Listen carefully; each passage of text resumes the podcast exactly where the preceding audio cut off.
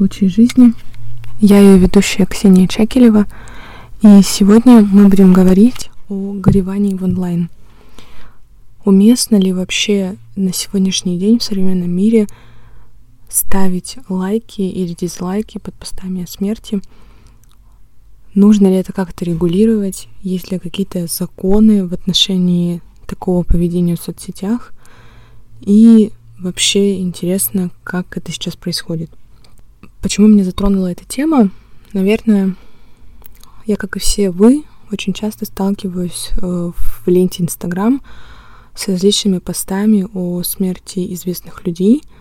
Недавно это была очень резонансная новость о смерти актрисы Евгении Брик. Также мы каждый день вообще сегодня тоже я видела ну и также, наверное, самая такая резонансная новость это когда известная блогерша рассказывала о смерти своего мужа, очень активно в соцсетях, который погиб на ее дне рождения. И все вот эти вот моменты заставляют нас задумываться, а зачем вообще люди выставляют такие новости, и нужно ли мне на них как-то реагировать. Я периодически захожу в комментарии и смотрю, как люди пишут и что они пишут на это. В основном кто-то скорбит, кто-то ставит грустные смайлики. Но недавно в одном посте я увидела запись, женщина написала, как вы вообще смеете что-либо писать в отношении этой актрисы, это же не этично. На что ей ответили, мы так выражаем скорбь, это нормально для нас. Так получается, для кого-то выражать скорбь в соцсетях, под постами это нормально, а для кого-то это какое-то личное переживание и личная какая-то психотерапия внутри себя. Я, наверное, себя, скорее всего, отношу ко второму типу, потому что я не люблю ставить какие-то лайки, что-то писать, особенно в отношении смертных постов, потому что считаю, что это не нужно и переживаю это горе как-то внутри себя. Да и, в принципе, я не особо какой-то активный человек в плане комментариев и лайков вообще в любых соцсетях, какие есть. Не знаю, почему такое у меня поведение в интернете. Поэтому вот эта проблема меня как-то задела, и я решила пообщаться с спикером. Я хотела очень давно пообщаться с ней. Это Оксана Мороз. Она культуролог, ведущий блога, блог злобного культуролога и очень активный и интересный человек. Наверное, знакомство вообще с Dev Studies, Digital Dev Studies началось именно с нее, поэтому очень рекомендую послушать наше с ней интервью. Пожалуйста, делитесь обратной связью, пишите, как вы горюете, и не забывайте подписываться на телеграм-канал, на инстаграм и вообще рекомендовать выпуски своим друзьям и знакомым.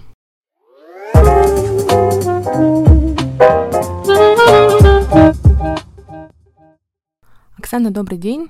Очень рада с вами сегодня пообщаться.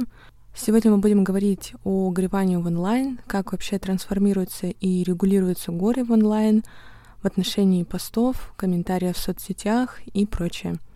Расскажите, пожалуйста, первый такой вопрос, наверное, самый обобщенный. Как вообще на сегодняшний день регулируется смерть в отношении цифрового этикета? Да, категорически приветствую. Это очень хороший вопрос, потому что мы, отвечая на него, сталкиваемся с несколькими проблемами. Проблема номер один. Цифровая среда вообще слабо зарегулирована. В смысле, цифровое право запаздывает за, за событиями, которые происходят онлайн, за привычками к реакции на какие-то события, поэтому, по большому счету, у нас не существует никаких стопроцентно обозначенных именно вот правом да, юриспруденцией ограничений на, например, выражение горя, выражение выражение скорби и выражение траура. И, по сути, это означает, что вот все наше рассуждение, оно немножечко базируется на проблематике этики.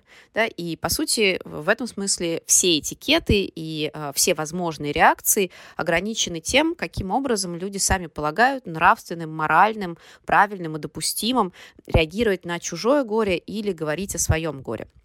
И в этой связи нужно заметить, что у человечества вообще есть большой ресурс, который можно использовать для поиска ответа на вопрос, как правильно горевать. Этот ресурс — это, ну, например, какие-то религиозные системы или околорелигиозные системы, внутри которых в истории культуры сформировались разные ритуалы. Сформировались ритуалы поминок, а, сформировалась позиция, например, плакальщицы или какие-то другие роли, которые закреплены за людьми. И по-хорошему, самое простое, что люди могут сделать, это перенести некоторые нормы из офлайн реальности в онлайн-реальность.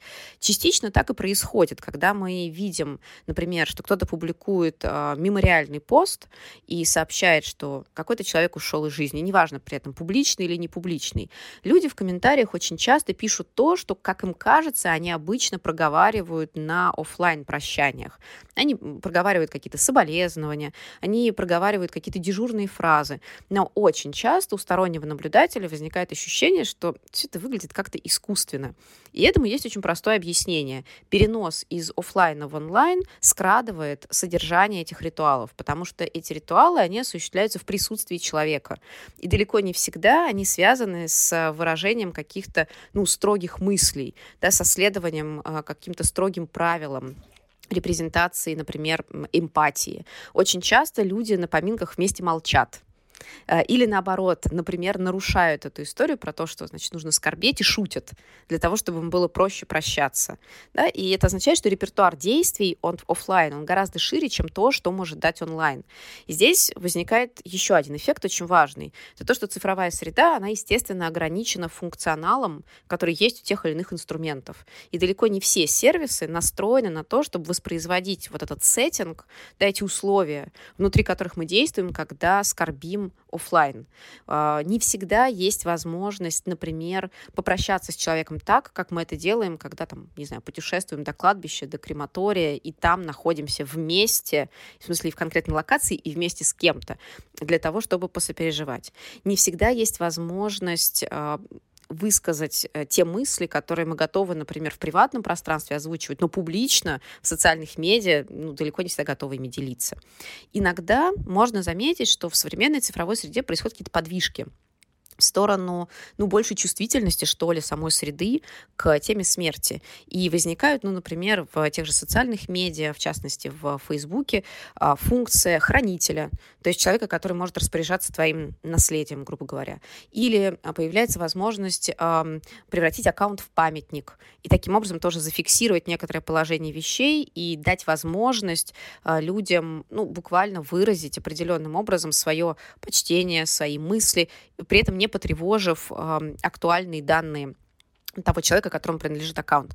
Но в целом это такие немножко паллиативные полумеры, потому что они очень техноцентричны, и они просто фактически не могут учитывать человеческий фактор, многообразие реакций и э, многообразие возможностей действия, которые закреплены у человека вот, в офлайн реальности Поэтому, суммируя, можно сказать, что ситуация с реакцией на смерть и репрезентацией смерти онлайн, она довольно трагическая, и я бы даже сказала ретравматизирующая потому что смерти становится очень много, ну, ее опубличивают очень часто. Мы постоянно видим истории частного и публичного характера о том, что кто-то там ушел из жизни.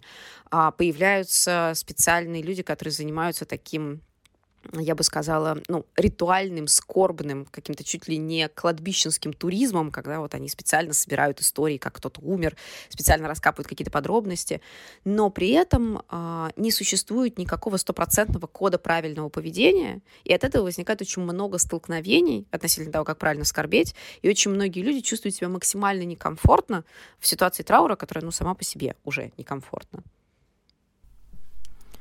Хорошо, спасибо. А вот вы говорили про то, как социальные сети начинают на это влиять.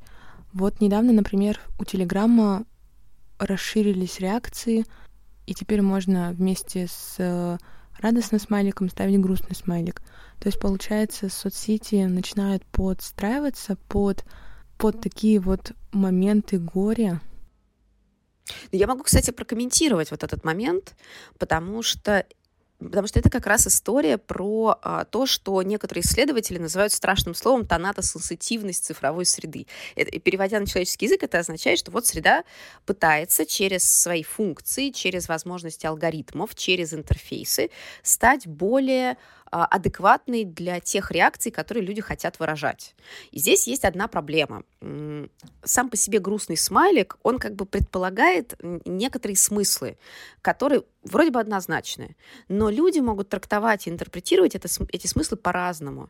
Поэтому для кого-то, например, грустный смайлик будет достаточным способом выражения, особенно в ситуации, когда я не знаю, что сказать. Вот я не знаю, как адекватно выразить свое отношение к происходящему. А для кого-то этот грустный смайлик будет издевательством. Потому что вместо того, чтобы, ну, сказать, не знаю, что-нибудь типа «я тебя обнимаю», «я тебе соболезную», ну, или там менее этичные, но тем не менее, там «держись», «дальше будет лучше», а, вы как будто бы отделываетесь тем, что нажимаете на одну кнопку. И вроде как вы присутствуете в этом моменте горя, а вроде как вы даже не взяли на себя труд специально подумать, что вы скажете. И вот здесь тоже есть э, такое э, разночтение, которое приводит к тому, что люди, находясь в ситуации горя, э, очень в уязвимом состоянии, обижаются, расстраиваются и чувствуют себя хуже, чем даже если бы просто никто ни на что не отреагировал. А как вы вообще считаете, почему и из-за чего люди начали скорбеть онлайн? То есть какие факторы на это повлияли и с чем это может быть связано?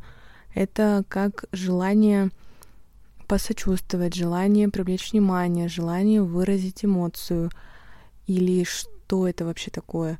Потому что очень интересно, то есть раньше, например, люди, чтобы посочувствовать или выразить горе, могли прийти друг к другу в гости, могли выйти на площадь, когда произошло какое-то событие. А сейчас мы можем просто написать пост и таким образом собрать аудиторию, и не нужно никуда выходить. Почему так вообще происходит? Ну, здесь надо заметить, что первые, например, онлайн-кладбища появились еще в 90-е годы, до всяких соцсетей. И их появление в основном было продиктовано тем, что люди хотели оставить специальный цифровой след а, в отношении тех, кто ушел. А, и создать такое пространство, к которому могут подключиться очень разные, например, близкие. Ну, потому что бывают ситуации, у меня в семье есть такие ситуации, когда а, родственники захоронены в другой стране, и не так-то просто попасть на их могилы, и, по сути, они потеряны. И если для меня это, ну, условно, там, очень отдаленные родственники, то, например, для моей бабушки это ее мама. И вообще это довольно болезненная ситуация, что она не может оказаться на могиле у своей матери. А вот если представить себе, что у нас есть такой цифровой памятник, и мы можем э, к этому цифровому памятнику прикреплять какие-нибудь важные для нас, там, не знаю, эпитафии, какие-нибудь важные для нас там сюжеты жизни, а, можно, не знаю, виртуально возлагать цветы, можно организовывать какие-то ну, сейчас видеоколы, да, то это оказывается очень терапевтично.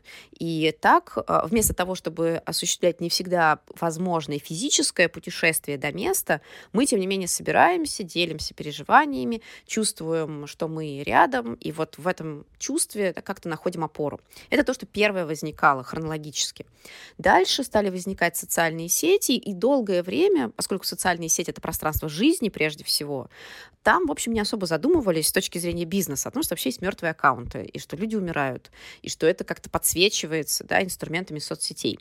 А потом произошел перелом, когда а, просто с точки зрения количественных данных тот же Facebook, да и не только Facebook, Instagram и многие другие сети обнаружили, что вообще-то они своими мощностями обслуживают аккаунты, которые формально не работают, то есть которые формально лежат балластом.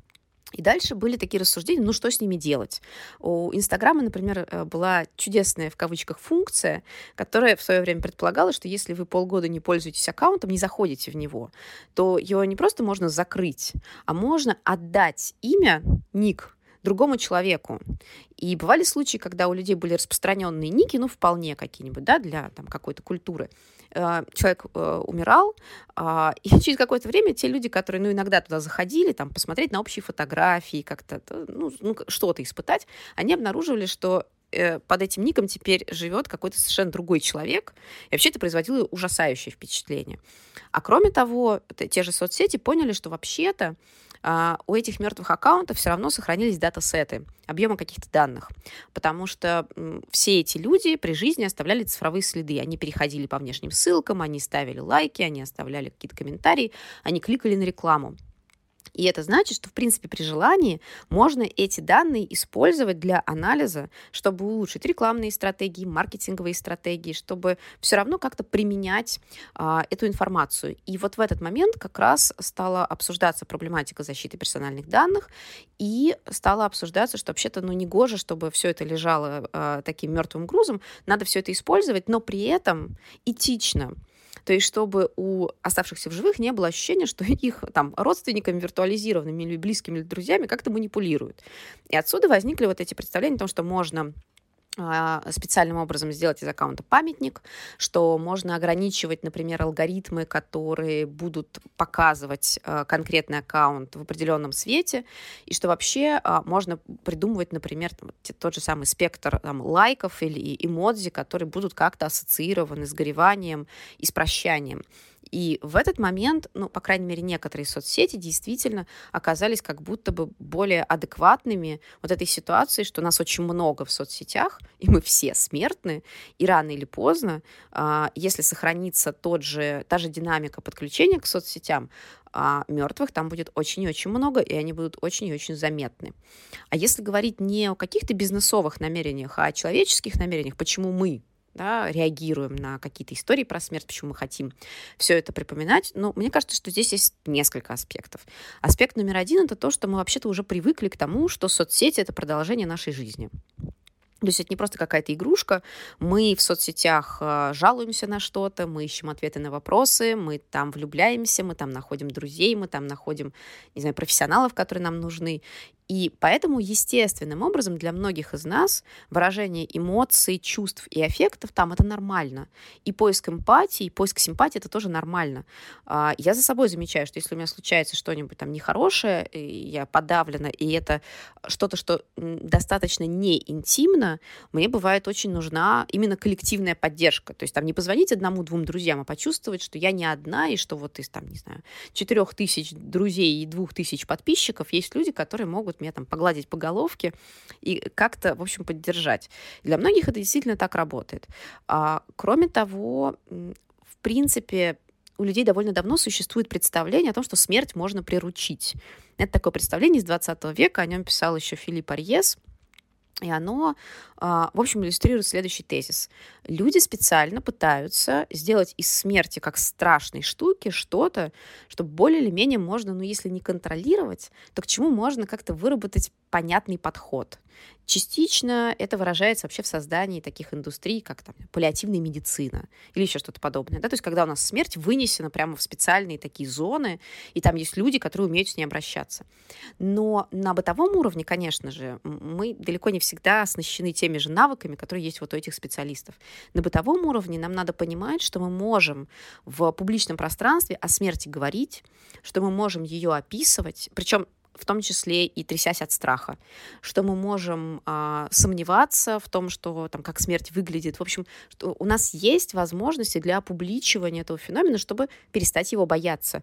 Да? И вот, этот, вот эта попытка приручать смерть, чтобы она стала не такой страшной, чтобы она стала более или менее такой ну, неконтролируемой, но узнаваемой, она тоже выражается в конечном итоге в том, что мы очень много говорим о смерти. Причем, что становится прямо совсем заметным, не только о смерти, например, близких людей, но о смерти домашних животных, в общем, о смерти всего живого, что для нас имеет значение. И с каждым, я бы сказала, шагом а, становится все более или более, ну, не то что прилично, приемлемо говорить об этом. То есть все реже и реже, например, в комментарии приходят люди, которые говорят, да, подумаешь, у тебя черепашка умерла. Тоже мне. Зачем размахивать всем этим? Это не имеет никакого значения. А, часть людей просто молчит и не реагирует, а другая часть находит какие-то слова для того, чтобы пожалеть и посочувствовать. Хорошо, давайте тогда поговорим о поведении пользователей в отношении таких постов смертных. Вообще, если можно заметить, то люди относятся к таким постам по-разному. Кто-то пишет «скорблю», кто-то ставит какие-то смайлики, кто-то пишет трип, кто-то репостит. Как вы вообще считаете, уместно ли вообще как-либо реагировать на такие посты? Уместно ли ставить лайк, уместно ли ставить дизлайк? Вообще, если можно говорить о таком как вообще правильно это делать? Ну, я бы сказала, что здесь есть две возможные, два возможных типа реакции. Первый тип — это когда мы например, знакомы с какими-то религиозными или светскими традициями и знаем, как себя вести. И если мы понимаем, что аналогичным образом мы можем себя вести не только там офлайн, но и онлайн, то так можно сделать. Э, перевожу. Если мы знаем, что сказать, чтобы это не обидело.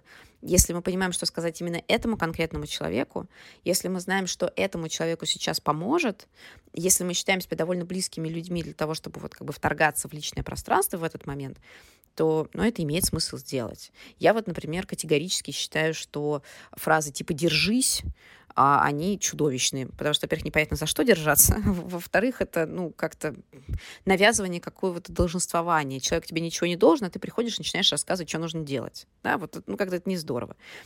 Но есть другая ситуация, и она очень частая, и я с ней в своем исполнении сталкиваюсь. Я иногда не знаю, что сказать.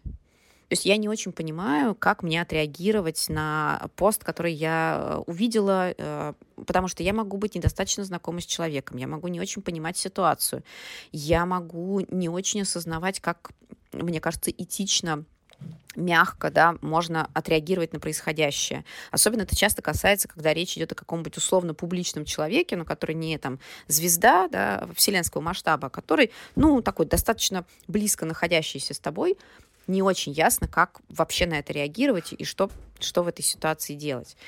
И мне кажется, что, с одной стороны, каждый решает за себя, ну, то есть, вот, что ты сделаешь и какую ты будешь нести ответственность. А с другой стороны, всегда есть вот эта идея, ну, ты подумай, что ты бы в аналогичной ситуации, рано или поздно мы все в ней окажемся, хотел бы или хотела бы видеть и слышать. Я думаю, что любой человек, который не побоится заглянуть в себя, вот в, в этом контексте, ответить, что вряд ли э, было бы приятно э, сталкиваться с троллями и хейтерами, которые будут тебе рассказывать, каким ужасным был вот этот человек, по, которому ты переживаешь. Вряд ли эм, кто-то захочет, например, видеть штампованное rest in peace, особенно в русскоязычном контексте. Ну, это как-то очень странно звучит. У нас есть соболезную, у нас есть «покойся с миром», в конце концов, это прям вот прямой перевод. А я не думаю, что все, например, готовы сталкиваться с какими-то а, мемами, вот типа вот этого «press F to pay respect», да, то есть эти вот FFF, которые появляются как цитаты из компьютерной игрушки. Но если мы попробуем да, вот так вот проанализировать интроспективно себя и решить, как мы готовы действовать и что мы хотели бы увидеть свой адрес, возможно, а, это как-то нам поможет принять осознанное решение. Самое главное, мне кажется, что здесь стоит понимать, что у нас нет э, долженствования, мы не должны при столкновении с постами, с какой-то информацией, на которую можно отреагировать о смерти другого человека, бежать и реагировать. Нас никто не заставляет. У нас нет этих обязательств. Это все исключительно результаты того, насколько мы видим это обоснованным. Что иногда действительно возникает ощущение, что люди, они такие немножко стервятники. Как только возникает такая история, сразу все должны побежать и что-то написать. Мне кажется, это не очень правильно. Иногда тишина — это лучше. Да, да, получается так. А вот э, вчера буквально видела пост э, о смерти актрисы, и женщина написала там, почему вы вообще как-либо выражаете эмоцию. Ей ответили, ну, в принципе, нам так нормально, мы хотим так выражать эмоцию. Так получается, каждый выражает скорбь по-своему, то есть кто-то это делает, кто-то кто это вообще не делает. То есть получается это так? Ну да. Но мне кажется, еще, знаете, есть люди, которые просто более традиционно настроены, и для которых смерть — это такое, ну, не просто страшное событие, а событие, которое очень сильно сопротивляется каким-то креативным, скажем так, реакциям. Ну, то есть смерть должна быть действительно в тишине, смерть должна сопровождаться э, горем, либо тихим, либо громким, в зависимости от традиций, э, ну, либо какими-то другими вот такими ритуальными решениями. И когда эти люди попадают онлайн, и понимают, что там есть смайлики, что там есть эмоджи, что там есть все что угодно, и видят, как люди это совершенно спокойно используют, у них возникает, ну, такой бадхерт, у них возникает некоторый слом, да, в понимании, насколько это корректно, насколько это допустимо. Ну, э, что можно этим людям посоветовать? Во-первых, можно сказать, что существуют очень разные культурные традиции смерти. На Мадагаскаре, по-моему, есть традиция, которая называется фумадихана. А, это традиция, когда, значит, умерших извлекают из пространства, где они захоронены, и с ними чуть ли не танцуют, понимаете? И, и как бы у никого в этой культуре не возникает вопросов с тем, что, боже, как это кощунственно. А, а во-вторых, что смерть — это же вызов, с которым по-хорошему каждый справляется самостоятельно. Если человеку это помогает справляться со смертью, окей, потому что если ты начинаешь диктовать, как остальным ее переживать, ты делаешь только хуже в конечном итоге. Потому что всем будет легче, если через вот этот траур, через это прощание люди пройдут, ну, в свое время, но достаточно бескровно и достаточно спокойно и без зияющих ран. А если мы все начнем друг другу рассказывать, как нужно скорбеть, нужно ли менять там аватарки, например, нужно ли, я не знаю, выбирать какой-то лексикон специальный, ну, может быть, мы, конечно, там через кровавые бои как-то и договоримся, но это все равно будет насилие по отношению к тем, кто хотел бы реагировать иначе. Если эти реакции никого не обижают, если они не обижают, например, Валерия Тодоровского, мужа, да, этой, этой uh, умершей актрисы, то, собственно, кто мы такие, чтобы начинать выступать вот такими моральными авторитетами и говорить, как надо? Да, согласна с вами полностью. А вот смотрите, у нас есть такое понятие в культурологии, есть в социологии, есть такое понятие, как публика. И как вообще можно рассмотреть публику с точки зрения того, как они реагируют на этот пост? То есть вот у нас есть смертный пост, например, или трагический пост, и у него в любом случае появляется какая-либо публика. Как вот вообще ее можно охарактеризовать и объяснить, что это вообще такое? Ну, вообще публика же как категория раскладывается на два на два блока. Есть а, публика как люди, которые принимают решения, ну, ну, то есть, которые могут а, какие-то решения возвести в абсолют, в норму, в закон, еще что-то. есть так называемая слабая публика. Это вот общественное мнение. Это все мы, которые что-то обсуждают. Мы можем влиять на принятие решения, там, голосовать деньгами, ногами или в конечном итоге голосовать э, политически. Но, как бы это грустно ни звучало, от нас зависит только качество жизни нас и наших там ближайших каких-то близких, да, ближайшего круга. А вот какие-то большие договоренности от нас зависят опосредованно. Если мы смотрим на то, что происходит под траурными постами, э, то тут нужно понимать, что есть же еще два вида траура. Есть траур, который коллективный, когда случилась какая-нибудь большая катастрофа, не дай бог большой теракт. И, ну, либо объявляется общенациональный траур, либо там республиканский траур в какой-нибудь субъекте, да, федерации, либо просто э, люди, не сговариваясь, начинают спонтанно, коллективно скорбеть. Да, когда произошло что-то такое, э, с чем все согласны, как с ужасом, на который нельзя не отреагировать. В этой ситуации у нас есть вот такие, ну, общечеловеческие реакции, и они бывают очень разные, но в целом, поскольку это именно большое событие, то часто а, регламент траура задает, ну, например, представители власти. Да, и там тогда в общем, понятно, что есть такая линейная стратегия, как мы горюем, о чем мы горюем. И вот этой слабой публике отведено, ну, такое очень а, небольшое место, да, то есть мы можем делать что-то креативное, но, в принципе, мы понимаем, где границы того, как надо. А есть то, что мы в большей степени сейчас обсуждаем, это, собственно, горевание в связи с каким-то частным событием, которое касается маленького круга людей. Здесь, мне кажется, мы имеем дело с такими концентрическими кругами публики, потому что в первую очередь подключаются те, кто являются близкими, а, что называется, априори. Может, только офлайн, может, только онлайн, но в любом случае близкие друзья, знакомые, у которых есть какой-то персональный опыт, у которых, там, не знаю, есть переписки, общие события, общие фотографии, общие видео, вот это все. А, эти люди, ну, обычно либо удивляются, очень, очень грустно удивляются, если они не знали, да, о том, что это случилось, это, это спонтанно, да, произошло, либо, э, ну, очень мягко э, действительно выражают свое переживание от потери, прежде всего свое. То есть они, конечно, могут сочувствовать и сочувствовать тому, кто потерял самого близкого человека, который является автором поста, например. Но они, в принципе, о себе тоже горюют. А дальше расходятся все, все, все шире и шире круги тех, кто на это может отреагировать. И там дальше уже друзья друзей, знакомые знакомых, случайные люди, которые привлеклись в связи с большим количеством комментариев. А, и там реакции могут быть уже жестче, менее контролируемые, более многообразные. А, мне кажется, что чем более популярный пост, то есть чем, ну, не знаю, качественнее он написан, или чем в большей степени он связан с человеком с большим количеством контактов, тем вероятнее, что рано или поздно там возникнут абсолютно дисфункциональные способы скорбеть. Там появятся тролли, там появятся хейтеры, там появятся люди, которые будут говорить, что вы все неправильно делаете, и бутерброд там не, не, не той стороной намазываете. И там появятся обязательно люди, которые будут припоминать какие-то гадости про того, кто ушел и прочее, прочее. А, но из тех, кто отреагировал первыми, ну, динамически, а, может, могут появиться люди, которые будут делать репосты, которые будут писать свои какие-то тексты, и таким образом расширять а, пространство припоминания. То есть они могут писать о чем-то своем в связи с этим человеком, они могут публиковать какие-то конкретные воспоминания, они могут делиться какими-то подробностями. То есть они могут создавать более объемную картину того, что произошло.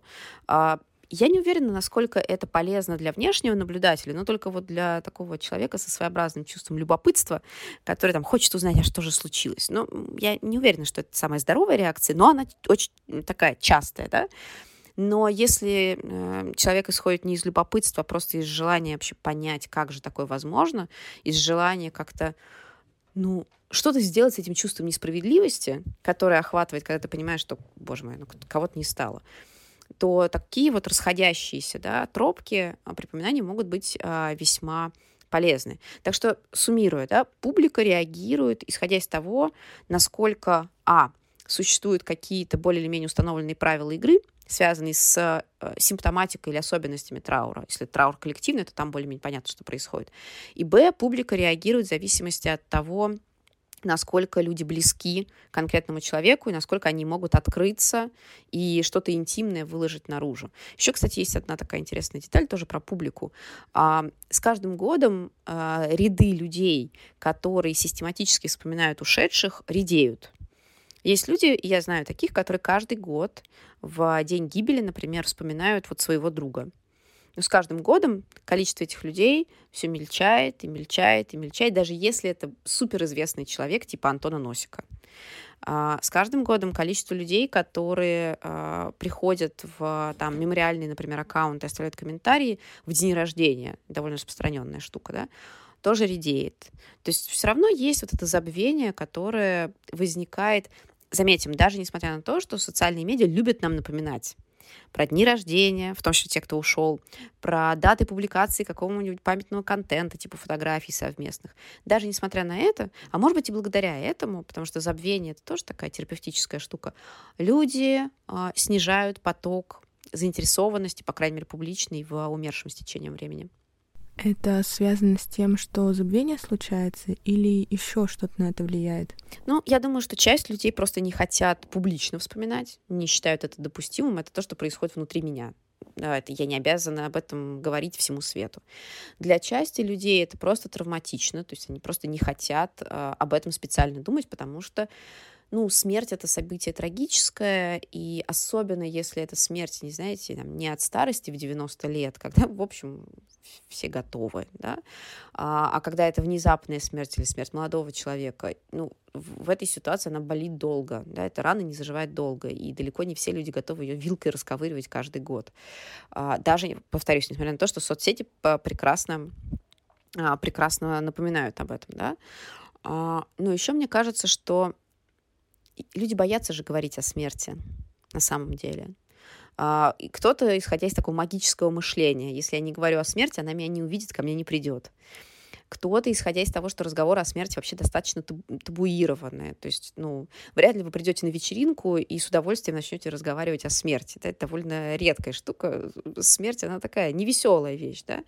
И для многих э, вообще непонятно, зачем об этом табуированном говорить публично, потом непонятно, как об этом говорить, зачем это, кому это нужно. И многие люди, которые к соцсетям относятся как к созданию такого лучшего образа себя, они вообще не считают, э, что о смерти надо говорить вот в этих публичных аккаунтах, потому что это портит образ. По-разному портит, но портит. Ну, я вот с этим сталкиваюсь, потому что, ну, я веду подкаст о смерти, и мне иногда кажется, что не вся моя аудитория в Инстаграме или где-либо еще, помимо тех, кто меня слушает, э, хочет вообще видеть контент в отношении смерти. И иногда это меня смущает, но я не расстраиваюсь по этому поводу. Хорошо, вот у меня возник вопрос. такой вот только что буквально. Вот смотрите, мы говорили до этого о постах, где задействованы люди, то есть непосредственно трагические события, где умирали люди, живые люди. А есть же еще, например, события, которые связаны с местом или с каким-то нематериальным объектом. То есть, например, очень резонансные были новости о пожаре Нотр-Дама. То есть там не было никаких ну, не было никаких людей, это все связано было с одним, и тем, с одним местом. И вот у нас знаковое событие в нашем городе Екатеринбурге — это было крушение телебашни. То есть там тоже не было каких-то живых людей, это все завязано было на, одной, на трагедии одного нематериального объекта. Как вы вообще считаете? Вот здесь, здесь есть какие-то свои особенности горевания по отношению к нематериальному объекту. У меня есть гипотеза, что здесь, скорее всего, люди будут вспоминать события, которые связывали их с этим местом. Или что вообще может быть? как вообще регулируются и описываются такие вот события. А мне кажется вообще, что это траур не по конкретному месту или не по конкретному сооружению или вещи, а это траур по себе, как человеку, который потерял очень важный символ. У меня есть подруга, которая в, в тот момент, когда как раз горел Нотр-Дам, смотрела в режиме реального времени, обливалась слезами, при том, что она, а, как мне кажется, никогда внутри там не была, и ее связь с Нотр-Дам — это, собственно, обучение французскому языку, ну и какие-то соответствующие, да, там, культурные штампы, которые вокруг этого есть. Но для нее это был очень важный символ себя, да, вот символ, не знаю, своей юности, когда она со всем этим знакомилась, символ каких-то культурных текстов, которые она читала. И все, он пропал. То есть больше этого символа нет. И моя жизнь будет теперь другой, потому что в ней не будет, вот, например, собора Парижской Богоматери. А, я вообще не думаю, что людям свойственно скорбеть почему-то неживому. Им свойственно, что называется, анимировать и оживлять все, по поводу чего они скорб... скорбят. Даже если это какая-то штука. А, и потом люди вполне себе эгоистичные существа. Мы же, когда переживаем и горюем, когда уходят близкие, мы же на самом деле плачем по себе, потому что мы без них остались. Им уже все равно, давайте будем вот немножко кощунственными, им все равно. Они ушли. Мы плачем, потому что мы остались, и мы не знаем, как нам быть. Здесь, мне кажется, то же самое. Ну и плюс, конечно же, а, в какой-то степени, если это действительно знаковые события, то мы плачем по тому миру, который уходит вместе с разрушением этих зданий. Да? То есть мы, мы, мы плачем, потому что теперь мы оказываемся в мире, который чуть менее устойчив. То есть в нем нет вот этих символов, которые для нас раньше его объясняли. Хорошо, и давайте в таком заключении какие вообще вы можете дать советы нашим слушателям и пользователям, которые коммуницируют и взаимодействуют с такими постами? То есть как можно более экологично, этично вообще с ними взаимодействовать? Можете дать пару советов на эту тему? Ну, во-первых, я советую всегда досчитать до 10 в тот момент, когда вы находитесь перед лицом такого поста жутко выразилась, но, в общем, думаю, понятно. Потому что первая реакция бывает очень часто эмоциональная и аффективная, либо что-нибудь написать, либо, не знаю, удалить человека из друзей или из подписчиков, чтобы этого не видеть, потому что это пугает. Вот всегда нужно как бы вдох, выдох, дух, это, как она называется, дыхательная гимнастика, и, и дальше подумать, что вы хотите сделать уже рационально. Это первое. Второе, ну, безусловно, надо понимать, что человек, который написал этот пост, кстати, неважно, как он выглядит, это может быть там страшная ругань на того, кто ушел, в любом случае находится в уязвимом положении. Потому что если человек уже написал, это значит, у него или у нее болит. И нужно относиться к этим людям ну, бережно.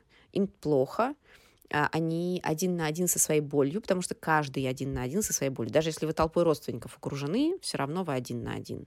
А если уже человек э, и так находится в одиночестве и вышел онлайн, потому что нужна поддержка, ну, значит, что совсем нехорошо нужно беречь. Что значит беречь?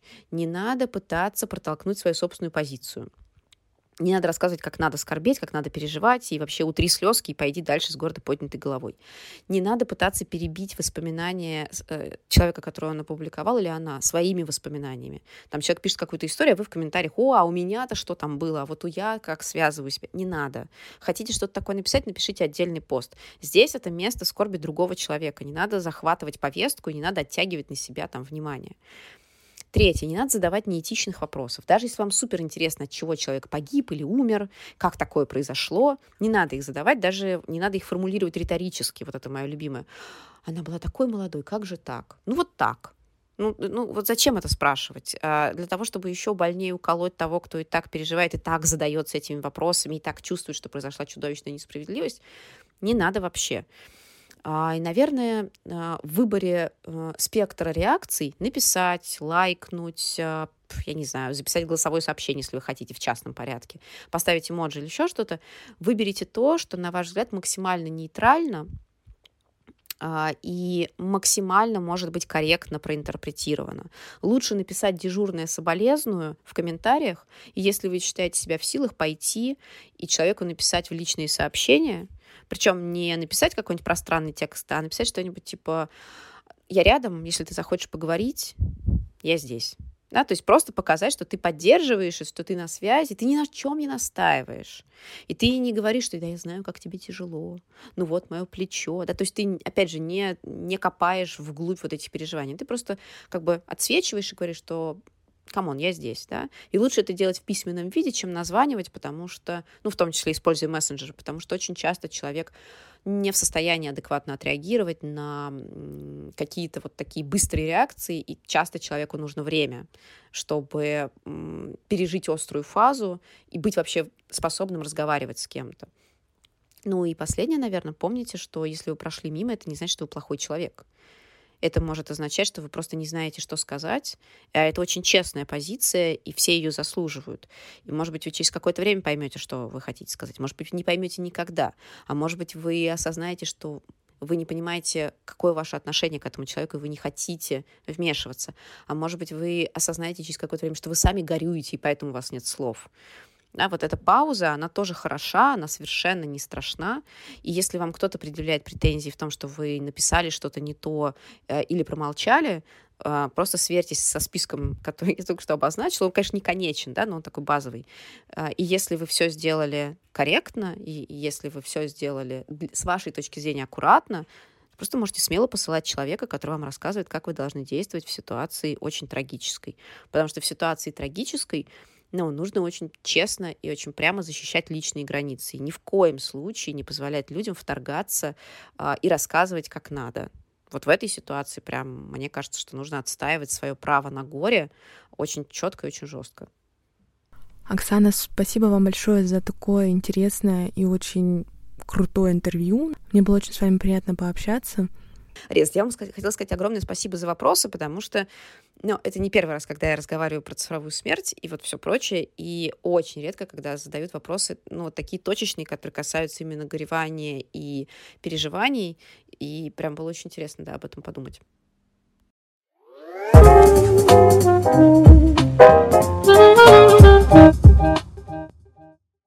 Я очень надеюсь, что выпуск вам понравился. Пишите комментарии, ставьте лайки, ставьте звездочки. Я понимаю, что регулярность моего подкаста не очень высокая, он выходит раз в месяц, но я очень надеюсь и стараюсь сделать для вас качественное и хорошее интервью, качественный хороший выпуск. И очень хочу, чтобы он был для вас максимально-максимально полезным. Ждите следующий выпуск.